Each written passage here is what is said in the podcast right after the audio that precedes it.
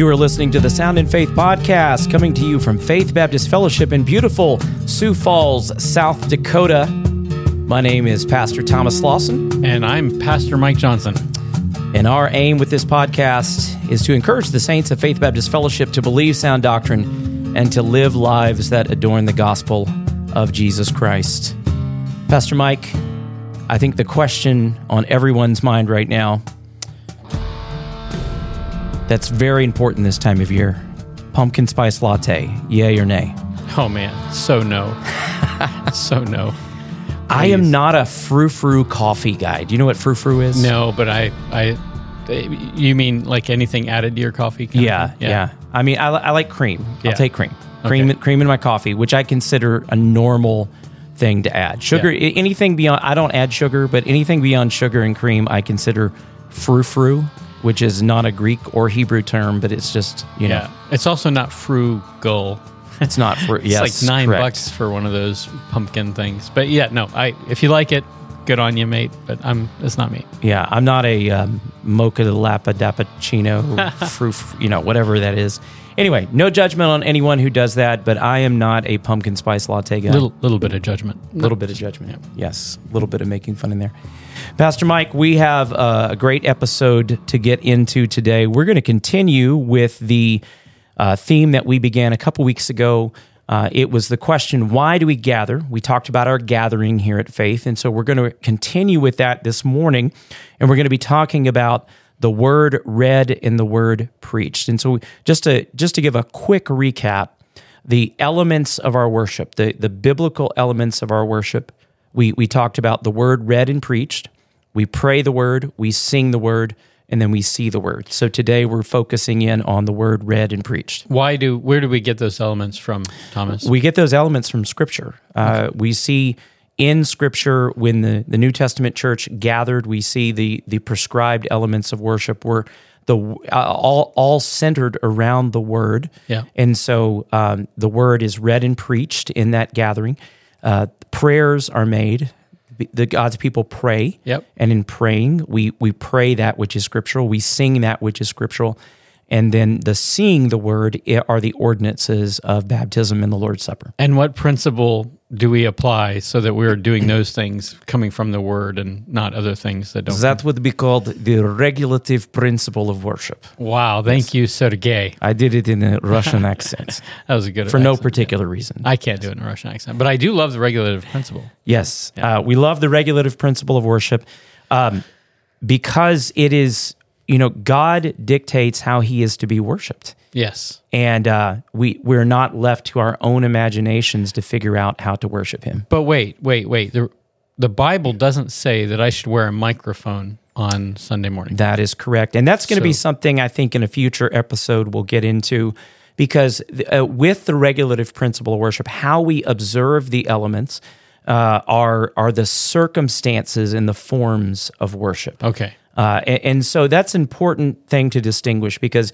you know, when we talk about things like singing the word or praying the word, you know, do you stand? Do you sit? Do you use a guitar? Do you use piano? Right, do you right, do right, acapella? All those things like that. We'll answer those in a future episode. So it's coming. it is coming, Awesome. coming this summer to a theater near you. So let's get into today's. What do we have?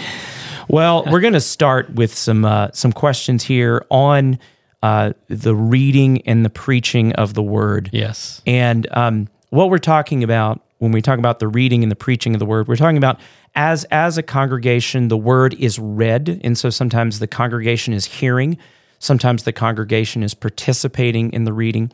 Uh, but really, the the the apex of our worship service is the word preached Yep. and, and that's when the word is opened up and uh, either you or one of the other pastors or a qualified man man uh, within our church uh, that is gifted in being able to exposit the word preaches the word um, and, and so uh, we're going to jump into that today and, and answer some of those questions as to why we do things the way that we do Great. Let's do it. Yeah. So let's start off by just asking the question why why do we read so much scripture on a Sunday morning? Because um, I've never counted it up. There's there's quite a quite a quite a lot of scripture on a Sunday morning at Faith Baptist Fellowship. Yeah, yeah. So just to give a quick a quick recap of what that is, I mean, we have our call to worship, uh, which is always drawn from Scripture. Oftentimes, in between some songs, we'll have another scripture that's read that is pertinent or related to either the songs we're singing and or the sermon. And then the scripture is read when we uh, we hear the message preached. And then there's multiple Bible verses that are often referenced during the sermon.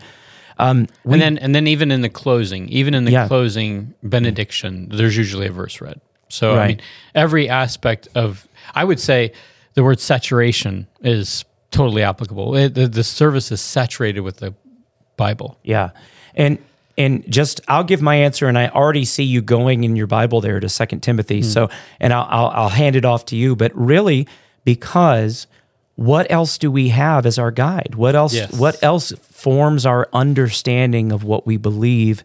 Other than the Word of God. Amen. It cannot be our own devices or our own whims or our own imagination we want our understanding, we want our doctrine to all be rooted in the Word of God. Yeah, so 2 Timothy 3.16, all Scripture is breathed out by God, and here's the benefit. It is profitable for teaching, for reproof, for correction, and for training in righteousness, that the man of God may be complete. I love that. Mm-hmm. Lacking nothing, lacking nothing, equipped for every good work. And right. so that's why I mean, that's not the only verse that helps us to see that, but that's that's why there's so much saturation of the word on a Sunday morning at faith. Yeah, yeah. We want we want our our service to be saturated with it. And that's really why all of these elements of uh, the, our worship service are all centered around the word. Yeah. We read and preach the word, we pray the word, yep. we sing the word, we see the word. It's all the word. We we there's nothing the Bible doesn't talk about anything else l- like that. Like right. the, you you don't have a, a passage of scripture like um, 2 Timothy 3:16 about something else uh, yeah. in the in the life of the church. Only the Bible, only the scriptures, and so that's why. Yeah, yeah, amen.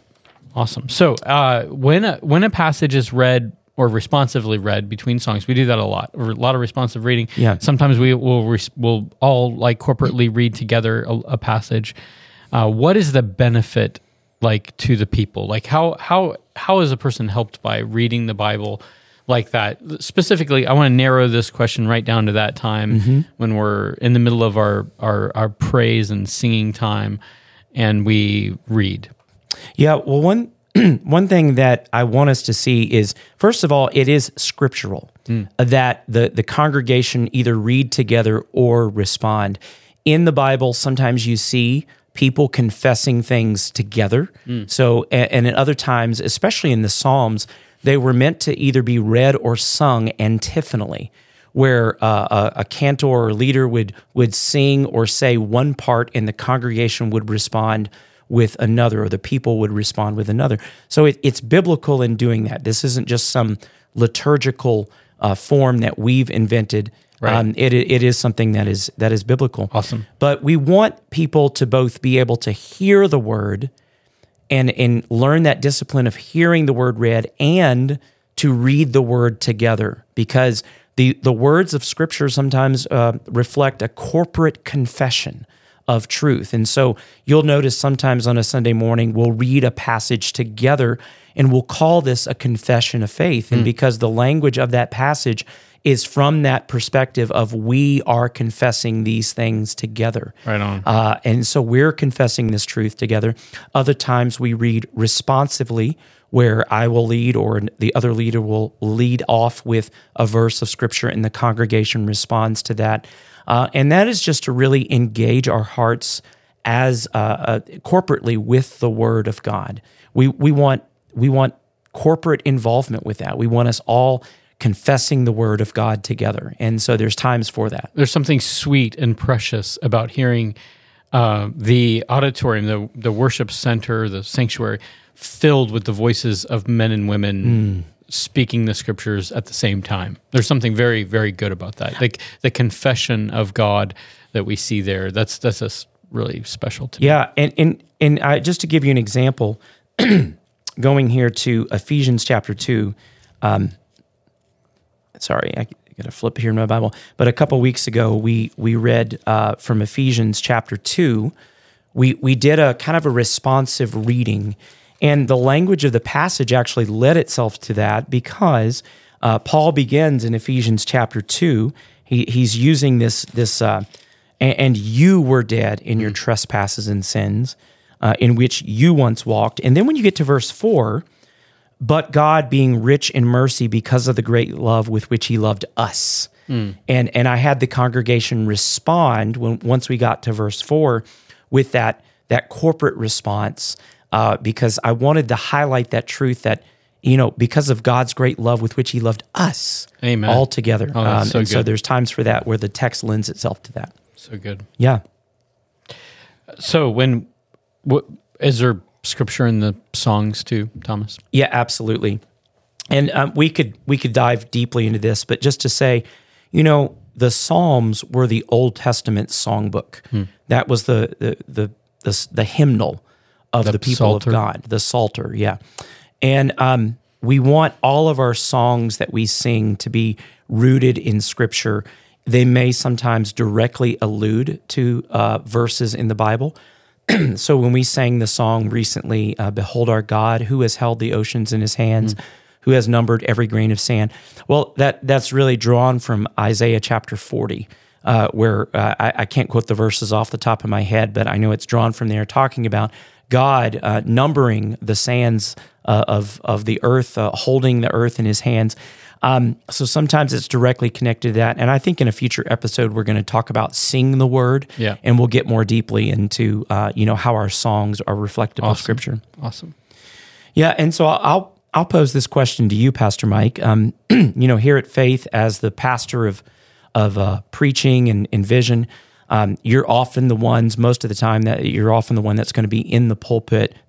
Uh, When we say the word preached, uh, and we we talk about that, is there is there something else besides the Bible that could be preached other than you know when we say the word preached? What what what else could be preached? Like what else possibly could be Yeah. preached? Uh, people preach all kinds of things in What- churches in America today. Like there, there's uh, self-help thoughts, there's uh, ideas, there's political ambitions, there's all kinds of things that people preach. There's nothing that can be preached other than the word and be fruitful in the life of believers. Though uh, the the word, you know, it's like what the disciples said to Jesus when he said, "Will you two turn away?" And he says, "Where would we go?" You have the words of eternal life. Th these are the words, the Bible, the, in, in the scriptures, we have the words of eternal life. Right. Where would we go? What, what would we preach without that? You know, so uh, yeah, lots of things are preached in pulpits today. Um, I, I can hardly listen to some of them because it's um, so full. Like it feels to me like such a missed opportunity, you know, to take an hour on a Sunday morning or 45 minutes on a Sunday morning and um, and, and talk about silly things and and entertain a crowd with humor and with cleverness and uh, and never never open the Bible uh, Yeah. to to God's people. You know that that to me uh, is a recipe for disaster. It doesn't lead to spiritual health. It doesn't lead to maturing of Christians, edifying of Christians. Um, it might draw a crowd though. Like let's let's. Uh, uh, it might bring in the people. Yeah, Uh, yeah. I, I think the true preaching of the word could also do that different seasons, but um, but it, it might bring bring in a crowd, but it will not deepen their affections for Christ. Right. It's it's it's therapeutic Yes. uh, from a from a humanist perspective. And, and and who was it really that that um, was it Norman Vincent Peale that um, that you know the power of positive thinking Yeah. back in the day uh, that really led to this whole idea of you know you don't talk about sin, you don't talk Right. about negativity. You, you, you think about you think happy thoughts. It's Right. almost kind of like a Mister Rogers type uh, theology. Won't you be my neighbor? Yeah, you know. Yeah. Um, wh- why don't we, you know, why don't we do that at Faith? Uh, wh- why do we do things the way we do at Faith? And, and and it's not to say that a sermon can't have something lighthearted, encouraging, and, Sure. and joyful in it like that, like a, a joyful thought. But but why do we preach the way we do here at Faith? I, I just to speak to the tone because you kind of hinted at the tone, Yeah. joyful or not. Like we we take on the tone of the passage.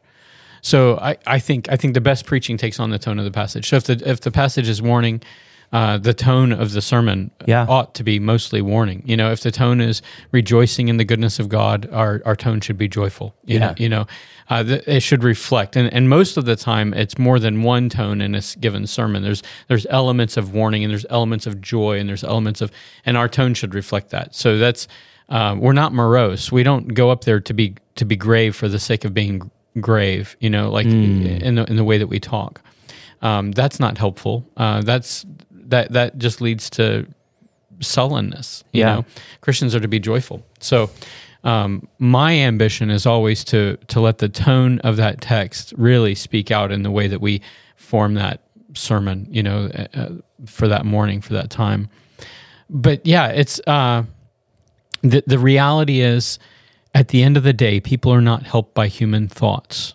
You, you know, we, we're not helped by sitting around in a room together, telling each other the best way to do stuff. Not not not in an eternal way. Um, God has revealed Himself to us outside of mankind. God speaking to man through His Word, and we would be derelict. We would be. It would be a grave sin if if we didn't take time to listen to Him. Yeah. You know, because He has the words of eternal life. You know, like it's kind of like you put a bunch of elementary kids together and you say, now learn stuff without a teacher. Uh, good luck, right? I Right, they're yeah. gonna- they, they might get better at, at, at a few different things that they do, but they're not going to grow. We don't grow like that. You know, somebody outside of that demographic needs to speak in who, who has wisdom and who has knowledge and, you know, a bigger perspective. They need to be there to speak into it. And that's that's exactly why we need the word. We we're, Amen. we're not going to grow by you and me just sitting around telling each other the best way to do stuff. You know, Right, yeah. we're going to grow by looking to the word and hearing God, the, the creator of heaven and earth, speak to us and reveal himself to us and show us what he is like and what righteousness and what sin is like. Yeah. Now, um, I, digging a little bit deeper into why we preach the way we do here at Faith. Um, several people that I've spoken to recently who have maybe come from other churches or come from a different background. Uh, one thing that one, one way they describe our preaching here at Faith is like you you guys get really deep. Um, what what is our what is our style of preaching or what is our our philosophy of preaching and and why do we feel that that's the most biblical way to do it the best way to do it I could really nerd out and spend a lot of time on this. Please- the- please the- nerd. The, the, the short answer is it's expositional preaching. Yeah. And by that, like that word exposition comes from the word expose. So it's it's like we're holding or expose. We're holding the word up before people, and we're saying, "This is this is God's word. This is what He has said, uh, and this is how it ought to apply to your life." You know, that's expositional preaching in a nutshell. We take a passage of scripture and we try to understand the main idea. Like I, I, you know, I I don't know how deep or how you know I, depth is subjective you know Yeah. how deep we go on a sunday morning um, my goal when i'm preaching is i want the people to to come away with two things one i want them to understand what that scripture said i want them to understand the main idea of that passage i want them to get that um, and two i want them to know or at least have helps uh, for how to apply that to their lives if i if i if i you know if whatever else happens in that morning if i tell a great illustration or if i you know if I do those two things, I go home and I think, man, thank you, Lord, uh, for the chance and the ability to do that. You know, so uh, expositional preaching, and we also do another thing uh, with that, and they're not the same. We do. Um, we go through books of the Bible. Um, typically, you Yeah. know, it doesn't mean we don't have one-off sermons. We do have those too. We're, we've got a couple coming up for Thanksgiving, but we typically work our way through the a, a, a book of the Bible, lectio continua, we call that. Yeah. It's not the same as expositional preaching because you can actually do that topically almost. Right, yeah. You know, so, but, and, uh, so they're not synonymous, but we go through books of the Bible. So right now we're going through Titus. We're about to finish up two weeks from now. Then, uh, then we've got some Advent stuff going on. And then, um, the new year, we're starting the Gospel of John. amen i'm excited about that I am yeah. too. I am too. yeah it's very good study, long study, but good. Yeah, it's wonderful. I if I can just give a brief testimony, you know, I did not grow up in a church that did expository preaching. Um, it was topical, and and sometimes it was more, you know, the pastor had you could tell he kind of had an agenda, and he would find, you know, uh, Bible verses to support whatever he wanted to say that morning. And I remember in a, in college visiting a church where they preached expositionally, and and just how just mind blowing it was. You know, walking in and the pastor opened up to Hebrews chapter six and he read the passage and he explained the passage. And I was like, oh, that makes sense. It seems like this is the way preaching should be, where you open up the word of God and you explain it.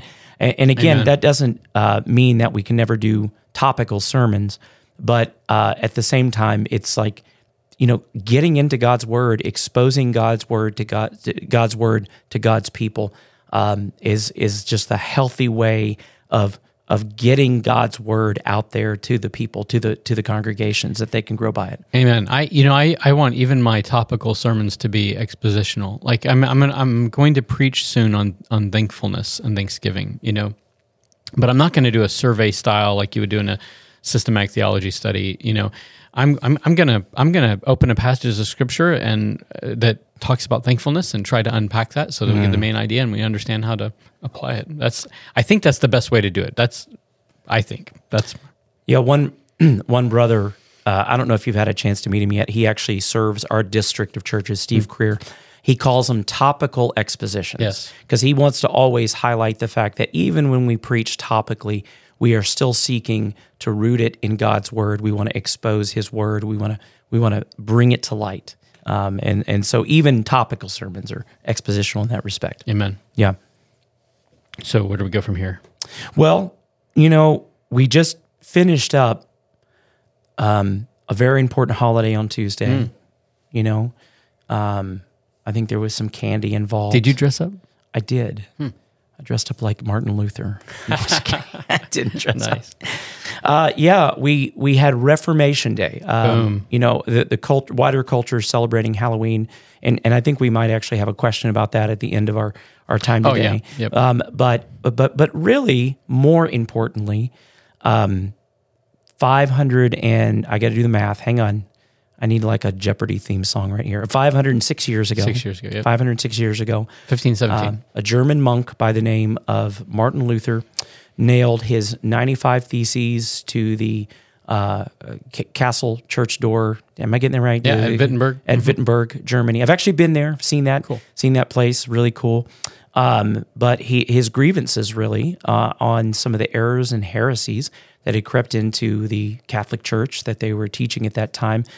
Um, and one of those that uh, really came out of the Reformation was this uh, this doctrine of sola scriptura, God's word alone. Um, the belief that God's word alone is our source of faith and practice. That uh, we don't need the Pope, we don't need the clergy, um, the priesthood somehow to interpret the word for us. Only that we can have knowledge of God by His word alone.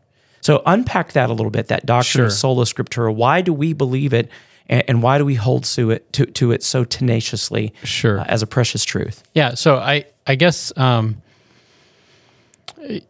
it's not that we only read the Bible, and it's not that we only need the Bible. Like we don't we don't speak like that. We like I think we need Bible teachers. I think we need Right. We need expositions. We need we need those kind of things. I, you know, in my study. Um, I read the Bible most when I'm studying for a sermon, but I read lots and lots of other literature on on that passage. You know, so I we read other books. So um, sola scriptura does not mean we only read the Bible. What it does mean is that alone the Scripture stands as our final authority Yeah. for life and practice. You know, and so everything must be judged in light of that light. y- You know, not not not by other means. Um, so really, it's a it's a it's a matter of authority. You know, we, as Christians we say we submit to the Scriptures uh, as our final authority. You know, and that's that's what regulates how we do worship. That's what what regulates our Christian lives. What what, what helps us to see what's right and wrong. Um, and so it's our final authority. Like every every catechism is weighed in light of the scriptures. Every confession is weighed. Every commentary. Like when I read a commentary, uh, one of the things I'm doing with that commentary, I'm reading it in light of the scriptures, and I'm I'm seeing if it holds water um, Yeah. based on what the scriptures say. So uh, that's what sola scriptura means, and it's so important to us because again, the Bible only talks about the scriptures the way that you know uh, the, as being profitable uh, for correction, reproof, and training in righteousness, that the man of God may be complete. It doesn't talk about anything else like that, you know. So that's why we say sola scriptura. And it's a precious doctrine. It is Yeah. a precious doctrine that's rejected wholesale by the Council of Trent and um, and those who have followed Trent since Trent. You know, Well, and that that's really one of the things that distinguishes the, the you know evangelical Protestants from Catholics Yes. is that we do believe in the infallible, inerrant Word of God, but Catholics say you have to have an infallible, inerrant interpretation of that. You have to have, have an infallible, inerrant church to to teach that. It's it's complex. Like it comes down to perspicuity and whether Yeah. the scriptures can be understood outside of the councils and outside of the, you know, the Pope speaking ex cathedra and stuff like that. But Yeah. But at the end of the day, um, uh, they do not view the scriptures as the final authority. They they Right. they're very clear. There's a clear. This isn't. They own this. Like I'm not characterizing their position in a way Right. they wouldn't own. They they own this. They they say no. The scriptures is one one leg of a of a stool that has other legs. You know, like the the the tradition of the church, uh, church councils and such, and the Pope when he speaks ex cathedra. All these things together, the magisterium of the church, all these things come together to form their authority. Protestants. Since the Reformation, and and joyfully so, we have said no to that. We've we've said the scriptures are our final authority, and they can be understood by. They're meant to be understood. All right, so I'm going to go off script here Yep. for a second and ask you a question.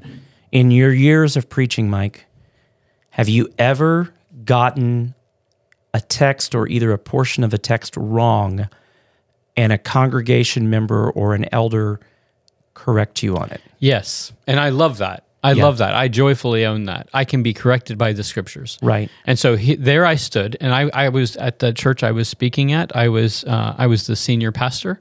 I had I had a, a fair amount of authority, but I could be corrected by the scriptures. You know, the scriptures are meant to to govern us. Not the church doesn't discuss, decide things uh, about the scriptures. The scriptures decide things about the church. Right, You know, yeah. so it's uh, yeah, great question. I, I love and- that. And that's the beautiful thing about why we we hold this doctrine of sola scriptura so dear is that we we want we want our congregation to trust us. yes. Okay, so we, we want to be faithful to the scriptures such that our congregation does trust that we're doing the work of exegesis when we stand up and preach or read or teach. But at the same time, we want them to be students of the word such that they are discerning and they understand it. And, and if we ever get something wrong for, uh, you know, anyone in our congregation to come up to us and say, you know, here at Faith, hey, what about this? You know, Yeah. uh, let's look at the scriptures together because we stand under that authority also. So I, the one particular sermon comes to mind. I, I preached. I don't remember the actual text, but I remember preaching, and I remember making a big point about something um, that I that I that I I forced into it. Like I, I forced into it. And a good brother in the Lord, uh, an elder in the church, actually texted me after the service and said. Uh, love this part of the sermon, love this part, but I wonder how you were able to pull this from that. Can you explain that better? And right away, I realized now I, I you know, I, I was I was in error there Yeah. to do that. And I, I thank that brother. Thank you for doing that. So Yeah. it was good. Yeah, within within our church, within evangelical Protestantism, we don't have uh, a human authority that gives us the infallible declaration to say, you know, uh, like it, we don't have a pope that speaks ex cathedra, Right. Uh, and and makes declarations and like this is what this means. And our doctrine does not change that because of that. Like Right, our doctrine, yeah. like there there could be some massive shifts in in doctrine um, if if you have other sources of authority that can do that. Yeah. Um, our scriptures, um, it's once for all delivered to the saints. sure, Good question. Thank you. yeah, So, um, how should the way that we handle the word on Sunday affect us during the week? Let's speak about application. Like, so we do all that reading of the scriptures, we preach the scriptures. How should that affect um, me as a believer Monday through Saturday? I I think if Sunday morning you're walking in and your only diet of scripture is happening one day a week, You're about to get really medley here, aren't you? I'm I'm gonna I'm gonna start meddling. I need a meddling sound effect over here. Um, you know, if if it's just one day a week, you're you're gonna starve in your faith. Yes. You need that diet of the word every day. Um, and and I, I say this with all love and, and understanding and and and even self conviction when I say this because have I ever fallen uh, off out of the habit of of being as steady in God's word over my life uh, that I should be. Yeah, absolutely. I understand that life gets busy, hectic, random things come up, but you know we live in an age where engaging in the discipline of regular Bible reading is probably easier than ever. Right. Your phone, you could have an app on your phone. You, I mean, you, yeah. And we, you know, we have all these modern conveniences that allow for more time. Like Right. ju- just the reality that we don't have to build a fire in the morning. Yeah, absolutely. We we we have the ability. We have at our disposal so many hmm. resources that are out there, and and in the, even in those days where life gets out of hand or hmm. crazy. I mean, I think of times where like you know, we, our son was in the hospital one time. I was staying the night with him for several days. You know, it's not conducive to getting up at five o'clock and sitting there for an hour reading your Bible in quiet, and you know that's just going to happen. But but say, hey, you know, even in this moment, I can pull up the the Psalms on my mm, phone, mm. and and I can read through a chapter, and and then you know talk to the doctor, do whatever I need to do. There there's so many things that we can take advantage of in our lives today to help us good. just just stay engaged in God's word, be in God's word every day, and and make that a regular habit and discipline of your life. It will feed your soul. You know. So good. So Yeah. good. Hey, let's each give one quick random tip for studying your Bible. You go first. Have a plan. Oh, good. I like that. have a plan, um, a Bible reading plan that you can regularly go to, that even if you fall out of the habit, you can go back to that plan. Um, there's tons of good ones. There's ones that you read through the Bible in a year, two years, three years, even. Uh, some that take you topically through the Bible. I, I, but have a plan that you can go back to. That way, you're just not flipping open your Bible and saying, "Well, what do I read now?" Because if, if you do that, you're there's going to be whole portions of scripture scripture that you you skip that you never really go to, and you're going to kind of be left scratching your head sometimes.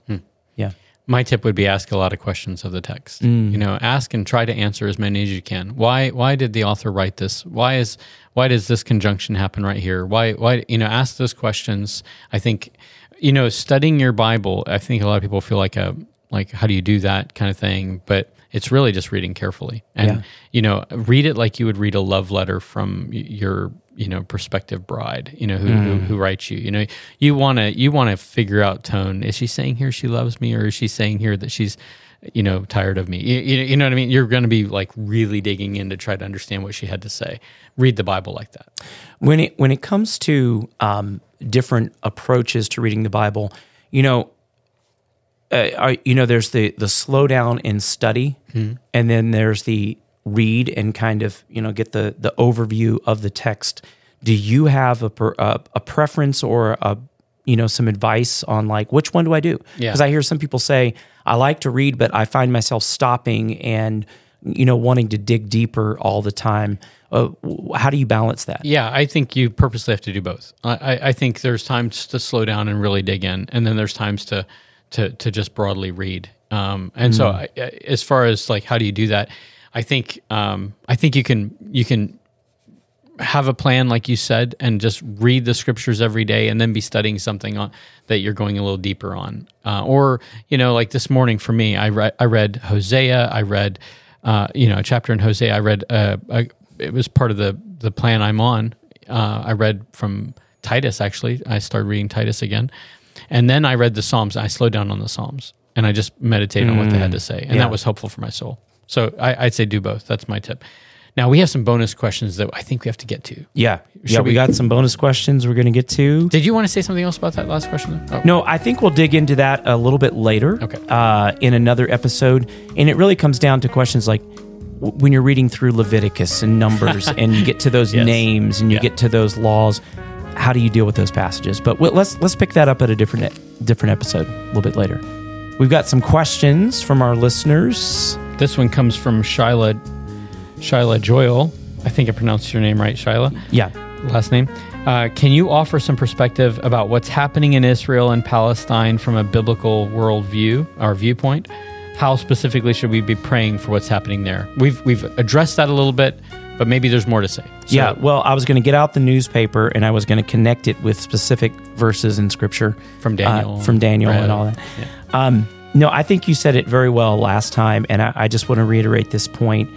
Making one to one predictions about this means this, this means Yeah. this, is oftentimes unhelpful. and precarious at best. Right, eh, because you you're you don't know. Right. We, we honestly, at the end of of all things, we don't know how everything specifically, detail by detail, is going to unfold. Um, one, we, we we grieve the evils of this world. Yep. Uh, it is it is heartbreaking to see what is happening. Um, we remember the biblical commands to to pray, and at the same time, we're not shocked by these things. We know that there are going to be wars and rumors of wars as as history unfolds, as God's plan unfolds. Um, we pray for those that are, uh, in a sense, in this context, innocent, and pray for their protection. We pray for their uh, pray for their salvation. We pray for the gospel to go forth during this time. We we grieve uh, both for the lost that are in Israel and in Palestine. We, we recognize that there are real matters of justice happening here. There's been real evil that's been perpetrated and initiated by Hamas against Israel. Uh, and so we condemn that wholeheartedly and recognize that as evil that's been done. Um, but there, there's just, uh, you know, from a broad perspective, we, we pray for those that are suffering. We pray for those that are lost. We pray for the work of the gospel. Uh, Mike, do you have anything you want to add to this? Because I'm just kind of hitting the high points here. Yeah, no, I think all that's really good. We and, and we we pray for Israel because Israel's been aggressed upon, and they they have a right to defend themselves, as every nation does. And um, like you said, real injustices have happened, and you know there's a lot of anti-Semitism that is just growing in America today, and we we reject that. We re, we reject that wholesale and see it as utterly evil to to go there and to think that this this people group it doesn't have a right to exist. Like Right. Yeah, uh, that- exactly. That is uh, that is utterly utter utter folly. You know, and so we we pray that those things stop, and and at the end of the day, we pray, Prince of Peace, come, Amen. come, Lord Jesus. Maranatha. Yep. Yeah, absolutely. Uh, Carrie Fong asked this What books would you consider must reads for a teen before leaving home? Uh, specifically in the area of spiritual formation and recommendations in any genre are welcome. Okay, I have a few. Don't waste your life by John Piper. I think nice. I think older um, older teens especially ought to give that a read. Uh, it's helpful because you don't want to waste your life, and it's really easy to waste your twenties. Really easy. You know, uh, adulting comes later and later Yeah. uh, in our society, and it shouldn't um, because we only have one life to live. You know, as, it, as it were. Screw tape, Screwtape Letters by C.S. Lewis. Oh, I see You that you stole mine. right there. You stole- Oh, but I actually wrote it. So Yeah, no, I agree. Yeah. Um, for those of you watching the video, here it is Screwtape Letters, C.S. Lewis. Excellent, Excellent excellent. It, like it's uh, kind of a reverse psychology book. Uh, in the, not it's not psychology, but it's reverse in the sense that it's uh, this is how tempters work and this is how temptation works. And I thought it was very, very insightful and very helpful for young people. Yeah. as they see the enemy uh, at work trying to waylay us. Absolutely. You have one? Yeah, I have another one here. This one was uh, uh, very impactful for me in my young Christian life. It's one of those I wish I had read Yeah. before leaving home. Uh, but Spiritual Disciplines for the Christian Life by Donald S. Whitney. Who's still very much alive? Yes, still very much alive.